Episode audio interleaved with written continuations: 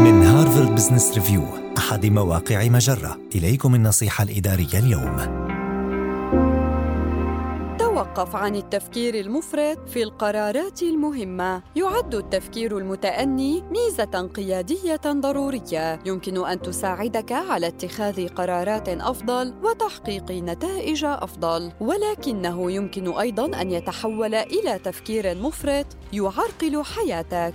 فيما يلي ثلاث طرق لتجنب الوقوع في دوامة التفكير المفرط التي يمكن أن تعيق تقدمك. أولاً، كف عن طلب الكمال. طلب الكمال هو أحد أكبر العوائق التي تحول دون صناعة القرارات.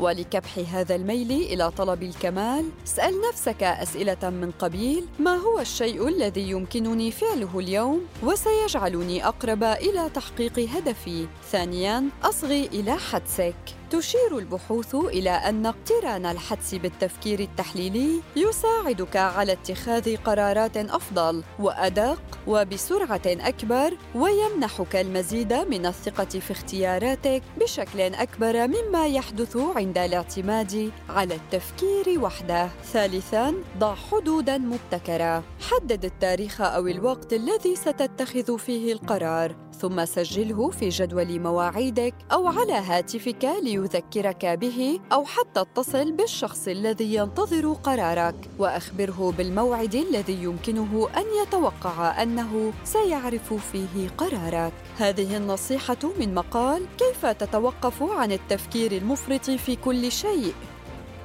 النصيحة الإدارية تأتيكم من هارفارد بزنس ريفيو أحد مواقع مجرة. مصدرك الأول لأفضل محتوى عربي على الإنترنت.